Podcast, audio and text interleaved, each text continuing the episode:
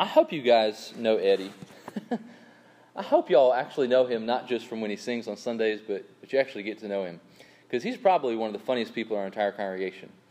Uh, and you've probably heard all of his jokes at least once or twice. But, you know, I feel like I have too, but he just keeps pulling them out, you know? And I'm like, where is this coming from, right? Um, but uh, I'm thankful for you, brother. I'm going to pull out one of your jokes this morning. so, this is, uh, this is one I've heard, uh, heard Eddie say before, and uh, it's one of those that kind of gets serious at the end, right? But uh, he tells a story about a preacher who comes to a church and he preaches a sermon, and they, I guess it's in view of a call. I'm probably going to get, get it wrong, but you can ask Eddie about it later. And so the preacher comes to the church, and they like his sermon. They, they say, All right, this is good stuff. They, they vote on him, he becomes their pastor. And the next Sunday, he preaches the exact same sermon. And they don't think much about it they kind of move on, I guess. And the next Sunday, he preaches the same sermon. And then again and again for I don't know how many weeks. How many weeks is it, Eddie? Enough, right? A lot. And so after some time, you know, they, they get together and we're like, you know, we like everything you're doing. We, you know, you're, you're, you're, you're doing well, but, but can you give us something else, right? You, you kind of keep preaching the same sermon. And the preacher says, well, as soon as you listen and obey the first sermon, I'll move on to the next one right? And so uh, maybe you've heard Eddie tell that one. Uh, I like it. Pretty good, right? I feel like Genesis 20 is a repeat of Genesis chapter 12. I told uh, Nathaniel this week I could just pull out my notes, you know, and I could just repreach the same thing. Perhaps there is something we need to hear again that the Lord wants to remind us from the previous sermon that you didn't listen to. Or I don't know, maybe not. There's a lot of nuances in Genesis chapter 20 compared to chapter 12. Um, chapter 20, you know, from last week, Joey's coveted sermon, uh, we uh, preached on Sodom and Gomorrah and its destruction. And so, getting into chapter 20, Moses is sort of turning our attention towards the future of Israel, towards the future of Abraham and, and his children. Um, he's helping us move on from what happened.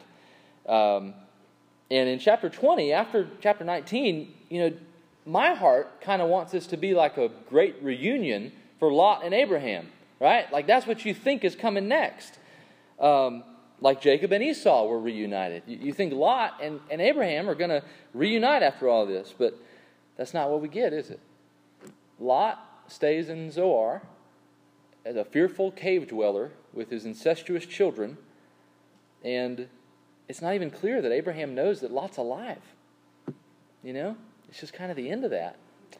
Um, and this reminds us how destructive sin is. We don't always get the happy ending like we think, do we? It's, it's a sad ending. Um, but the, the story goes on. And, and so Moses keeps writing, and, and we keep listening to the history, and, and we're faced with the reality of our consequences of our sins, and, and we have to face them and, and, and move on, right?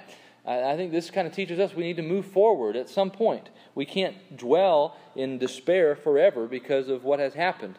Um, we have to move on, which is what Abraham does.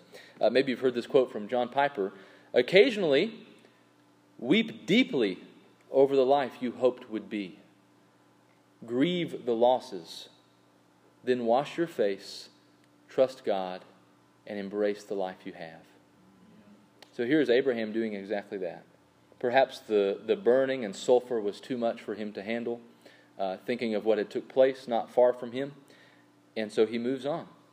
Uh, but unfortunately, in chapter 20, there is more sin for us to deal with. This does seem a little repetitive.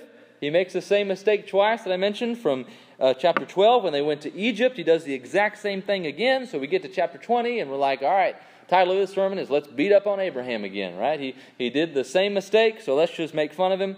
Uh, and, and we do get to make fun of Abraham today. But uh, more than that, we, we see this passage of conflict, and we almost get the message of the entire Bible here in chapter 20. Um, Abraham journeys to a land for a fresh start creation. Abraham lies about Sarah and is caught in his deception the fall of man. The Lord intervenes in bringing sovereign reconciliation and redemption in this story. The gospel Right? And then, of course, we end with Abraham and Abimelech not only becoming reconciled, but living together in the same land as brothers. That's restoration. That's fellowship. That's the end of the story, right? So, this is history as we know it through the Bible. It's also the outline for our text today. And our point is this we must beware the dangers of our sin in reference to God's plans, but also remain confident in His sovereignty and be ready to make things right for His glory. So, the first point is we're going to skip over creation, go straight to deception. Deception. We've got one and two on the screen here. Um, Moses summarizes the sin pretty quick, just two verses, right? It's written quickly, but we don't need to read over it quickly. Um, can't teach an old dog new tricks, right? Abraham's got a plan and he's sticking to it. When we go to a new place, we say we're brother and sister to make sure they don't covet your beauty and kill me so they can have you, right? This is our plan and we're sticking to it. Egypt was scary. He thought they'd kill him. And we say, But Abraham, don't you remember that God sent a plague over all of Egypt to protect you and Sarah? And don't you remember how awful you felt after you did that? How you had to repent of your sins and build an altar to the Lord? And don't you remember that God made a covenant with you and that covenant cannot be broken? Don't you remember these things? These are the things we remind Abraham of, but they're the very things we ought to be reminding ourselves of. You and I are likely to repeat the same sins over and over unless we get used to preaching to ourselves. Dear self, do you know the consequences of your sin? Do you know how impossible it is to hide anything from the Lord? Do you know that your sin is deadly and will destroy your life? This is self destructive. And do you know that Jesus died for your sin? That you might live in his freedom and overcome temptation through the power of the Spirit? All of us are preachers and we are our primary audience. If only we would preach to ourselves. But both times, Egypt and in Gerar, what was the root of the sin in Abraham's life? I believe it was the fear of man. The fear of man. Abraham sinned because he feared man more than he feared God. It's a fearful thing to go to a foreign land where you don't know anybody and you're the outsider and you don't, you don't trust these people, right? I get that. But Paul teaches that fear of man ought to be one of the first things to go after we come to Christ, after we're born again. He writes in Galatians 1 on the screen here For I am now seeking the approval of man, for am I now seeking the approval of man or God? Am I trying to please man? If, if I were still trying to please man, I would not be a servant of Christ fear of man will get us into all kinds of trouble and lead us down a yoke of slavery that God literally came to earth and died for to free us from. But Father Abraham, the great warrior from the Battle of the Kings, right? He comes to Gerar and he risks it all. Just days away before the promise is fulfilled and Isaac is supposed to come. By letting his wife be whisked away into Abimelech's harem. And like Adam and Eve, Sarah would feel the loneliness of the wilderness after their cowardly sin. Fearing man will ruin our lives if we let it. Don't fear man. Thankfully for Abraham, the Lord intervenes. Number two, intervention. Intervention. Look at verse 3.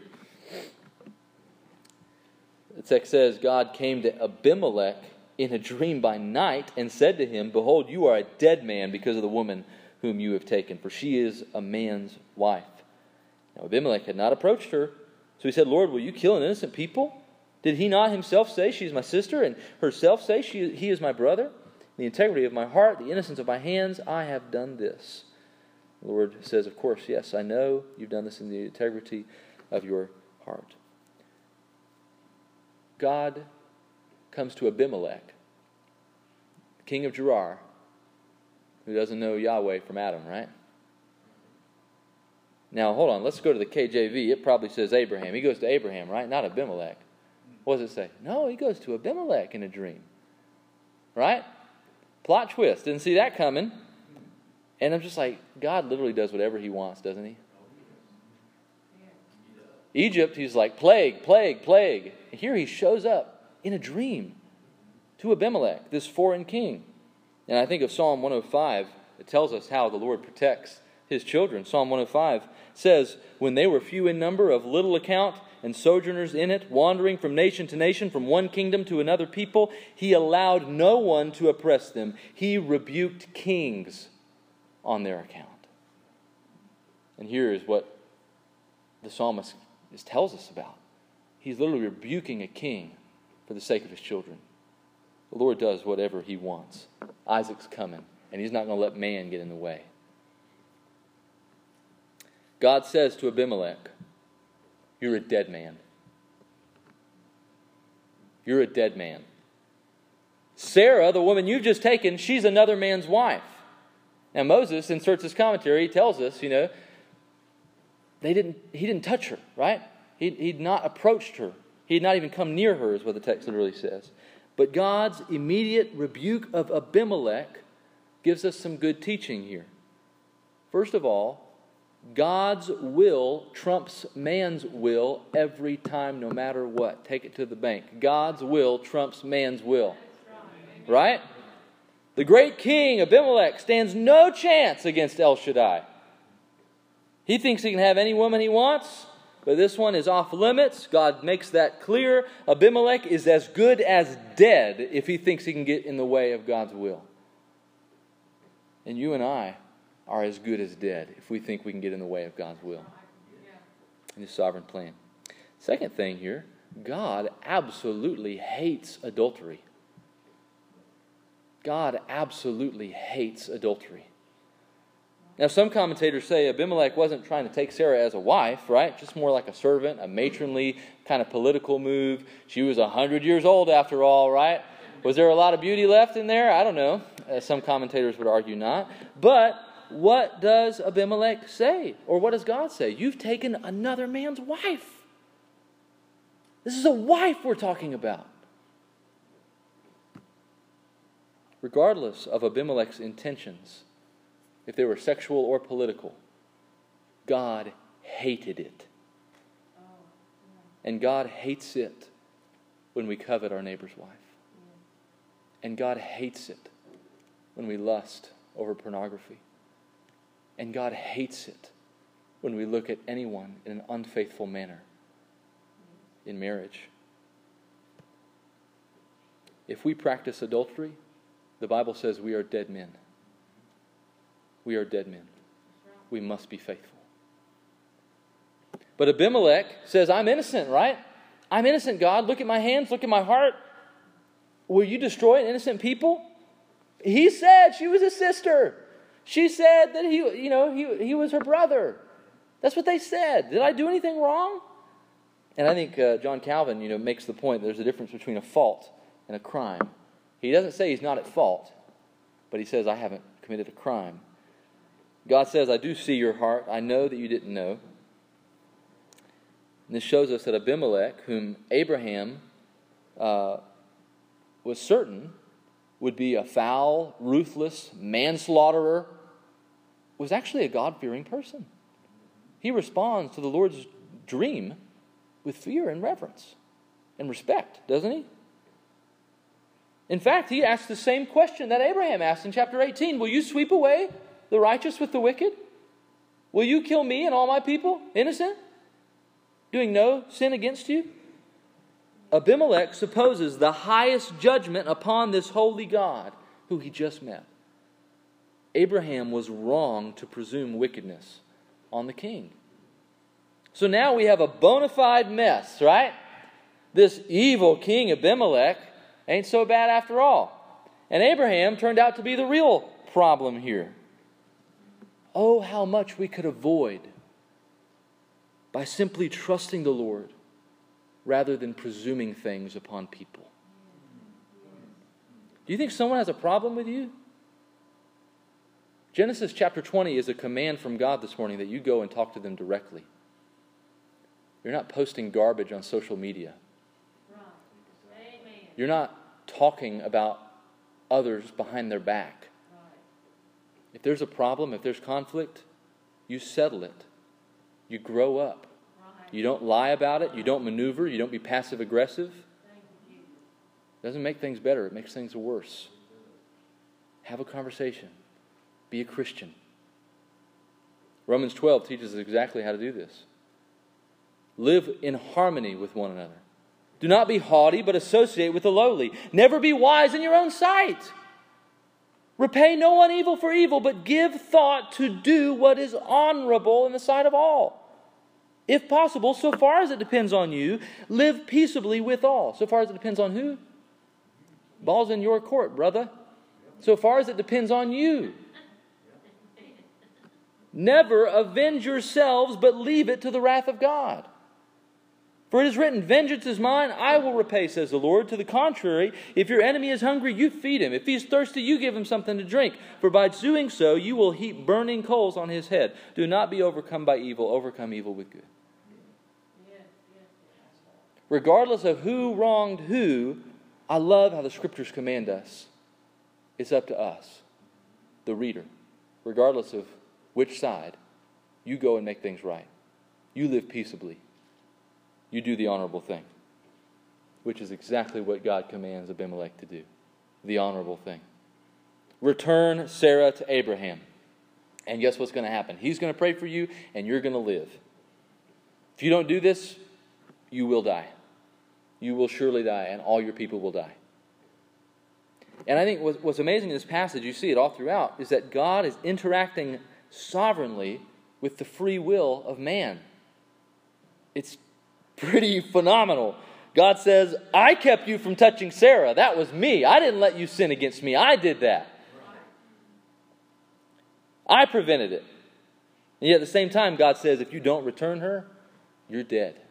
I'm going to kill you. It's up to you. It's your choice. Right? God is sovereignly interacting with free will still today. And did you know that having that hard conversation with someone may be the very sovereign hand of God interacting with your free will to make peace and show off His glory? Do you not believe that the Lord uses our choices for His own sovereign plans? I'll tell you what, the Holy Spirit certainly doesn't lead us further down the road of deception and division and enmity, does He? He leads us towards peace. He leads us towards holiness. He leads us towards truth. So be honest with people. Tell the truth. Don't be a liar. And God will use it for His glory. That's what we see in this text. If you want proof, let's read some more. Restitution, I'm calling this next point. Restitution, a little bit better than redemption for the, uh, for the context. Verse 8. So Abimelech rose early in the morning and called all his servants and told them all these things, and the men were very much afraid. Then Abimelech called Abraham and said to him, What have you done to us? And how have I sinned against you that you've brought on me and my kingdom a great sin? You've done to me things that ought not to be done. And Abimelech said to Abraham, What did you see that you did this thing? Abraham said, I did it because I thought there is no fear of God at all in this place, and they will kill me because of my wife. So, Genesis chapter 20 is where we are.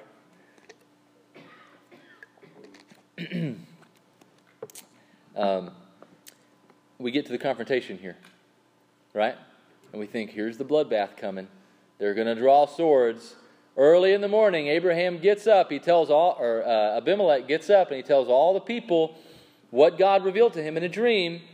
Get ready for the bloodbath, right? No the people were very much afraid. They all turned out to be a God fearing people, didn't they? And out of a right and reverent fear of the Lord, he goes directly to Abraham, which is something Abraham never had the guts to do with Abimelech. He goes directly to him early in the morning, and Abimelech is very tactful here. He asks questions rather than heaping up accusations. What have you done? What did I do to you that you did this? What did you see that made you do this? This is wrong. Why did you do it? Abraham finally chooses honesty over deception. He says, I did it because I thought you didn't fear the Lord. I presumptively acted that you did not know Yahweh and you would not fear him, and I thought you would kill me for my wife. After all, she's my sister, daughter of my father. I thought we could get by with that. It's kind of what we've been doing every time we travel, little little deal we've worked out. I was wrong. You are obviously a God fearing people. No swords drawn, no fist fighting, no blood. In fact, we have the exact opposite. Not only does Abimelech give Sarah back to Abraham, he gives sheep, oxen, and servants. And he says, Here's my land. Live where you please. What's mine is yours. They made restitution. And he went so far as to give Sarah a thousand pieces of silver to say, You are vindicated in the sight of all. Nothing foul happened here. I did not touch you. You are clean in the sight of everyone. They made things right by telling the truth. And what this shows us is that telling the truth is the first step towards making things right. If you don't tell the truth, you are not displaying a willful compliance with God's word. Telling the truth says, I stand on the promises of Scripture. I will tell the truth. After all, John wrote, 1 John 1 8, if we say we have no sin, we deceive who? Ourselves. And the truth is not in us. If we confess our sins, He's faithful and just to forgive us our sins and cleanse us from all unrighteousness. If we say we have not sinned, we make Him a liar, and His word is not in us. Friends, if you are a compulsive liar and you are prone to deceive others, to better your standing, or to deflect conflict, the Bible says the truth is not in you, and you should fear death.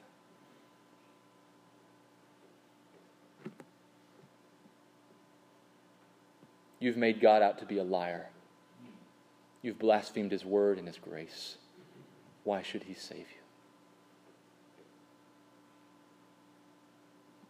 Abraham made God out to be a liar in this passage. And the great irony here is that Abimelech had more integrity in his little pinky than Abraham uh, exuded the whole time. And that reflects poorly on Yahweh, doesn't it? So here's a good thing. Here, here's good news. If, if you're a liar here this morning, God tells you exactly what to do. It's the same thing that Abraham did, that he and Sarah might be vindicated before the sight of all and be cleansed of their unrighteousness. Confess your sins. Confess your sins. And he is faithful and he is just to forgive you of all unrighteousness. How does he do this, you ask? He does this by sending his one and only Son, who had no deceit in his mouth, to the cross like a lamb led to the slaughter, innocent in the sight of all. Prophesied in Isaiah 53, fulfilled by the very words of his prosecutor, Pontius Pilate I find no guilt in this man and he goes to the cross to bear the wrath that you and I deserve for us liars and perjurers and forgers and storytellers, deceivers, that we might be cleansed from all unrighteousness. Won't you confess your sins today? Unbeliever, come to Christ. Believe in the Son of God who died for your sins. Repent of your lying and be saved today. So we've got creation, fall, restitution. What's the last one? Restoration. Restoration. Verse 17. They gotta, they gotta make things right. Abraham prayed to God, God healed Abimelech and also healed his wife and female slaves so that they bore children. The Lord had closed all the wombs of their house of Abimelech because of Sarah, Abraham's wife. God said that Abraham would pray as a prophet if they would make things right, if they would go and talk this thing out. That's exactly what Abraham did. He prayed for Abimelech. Evidently, along with his terrifying vision in the night, the Lord had taken even more drastic measures to instill his authority over the land by making all the women barren. Abimelech himself was healed in some regard, could not have children. I don't know how long this transpired, how long a time it was. But because of Sarah in their camp, no one was able to bear children. We find out this plague sort of at the end.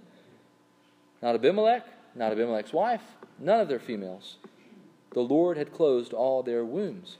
And as the rivalry turns into a brotherhood, Abraham prayed for God to open their wombs again. And God did it.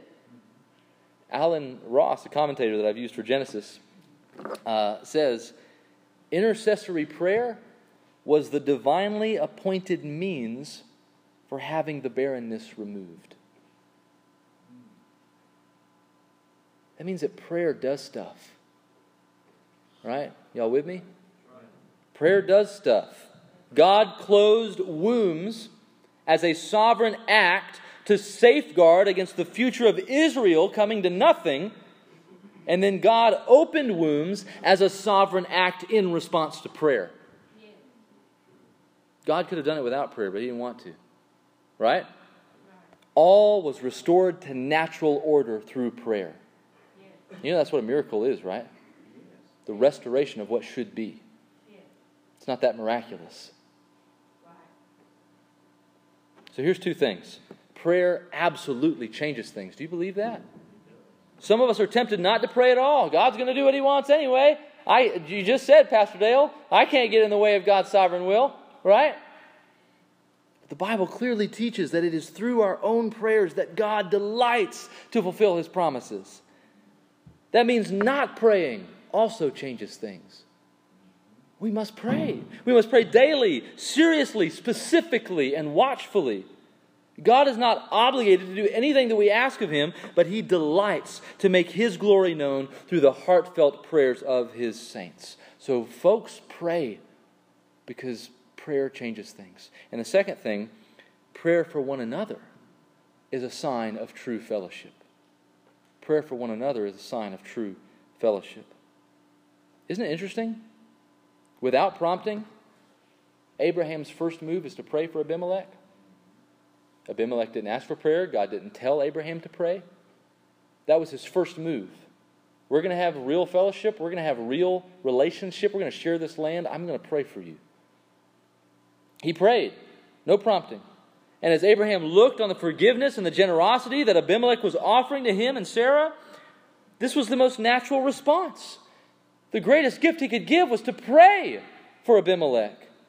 And this is probably what it went like Lord Adonai, you have closed the wombs of this whole city due to my sin. My arrogance, my self reliance, and deceit has caused all of this to happen. Abimelech has done no wrong. Please, according to your steadfast love and unfathomable mercy, heal this people, give them children again, heal my new friend Abimelech. Yes. Do you know the humility that must have taken? For him to immediately pray after he had done all the wrong? He goes from having the worst opinion of these people, who he's never met, to praying for them by name. Here is the sign that full reconciliation has taken place, and they can now have true fellowship. Family, if we want to experience rich fellowship with one another in the body of Christ, we must pray sincerely and fervently for one another by name. I send out names every week. We pray for names every Sunday morning. We pray for one another because we want real fellowship. If we don't pray for one another, our fellowship will be stunted, and our replant will not be successful. Our church should not live if we do not pray for one another. We must intercede. When all is said and done, Abimelech would know two things about Abraham. Here was a man who was clearly a sinner and had some real trust issues with his God. But he would also know this here's a man who is willing to confess his sins and do whatever it takes to set things right. Beloved, what would Abimelech think of you? What would he think of us? Are you known by a fear of man or by a fear of the Lord? Are you trustworthy? Integrity? Or are you prone to lies, deceit? Are you faithful to your spouse? Do you flee from adultery? Do you confess your sins, both to people and to God? Are you humble enough to do whatever it takes to set things right with someone you are in conflict with? Do you pray for others by name, interceding for them as if their own illnesses were your illnesses? Do you trust the sovereign hand of the Almighty with your life? Wow. Praise be to God that Christ intercedes for us. Let's trust in Him fully and the power of His resurrection that he can take deceivers like us and make us men and women of faith, integrity, obedience, all to the praise of his glory. Amen? Amen. Let's pray. Father, I pray that you would make us more true, that we might have fellowship with you and that we might have fellowship with others. We claim to be a people of the truth. We claim to know the way, the truth, and the life. We claim to have been set free by the truth. Oh, I pray that we would not be found to be liars in our community, that we would blaspheme our God and make you a liar. Anybody here today who may not have the truth in them, oh Father, I pray that you would break their hard, stony heart and you'd save them by the power of your word, which says that you will save those who call upon you your, this is your truth. We're, we're asking you to do your truth. Save, Father. And all of us, Lord, who have been found guilty, thank you for the guiltlessness of Christ. That was our final sacrifice and his resurrection that calls us to be set free again still today from our sins. Let us be true. In Christ's name we pray. Amen. Thank you for listening to another message from the pulpit ministry of Main Street Baptist Church in Spindale, North Carolina. I hope that your soul has been edified as a result of hearing the Word of God preached, and that God will continue to be glorified in your life as you worship Jesus. If you have any questions about the message you heard today, feel free to uh, check us out online and send an email. You can find us at www.mainstreetspindale.com or you can call us directly at 828 286 2291. Hope you have a wonderful day. God bless.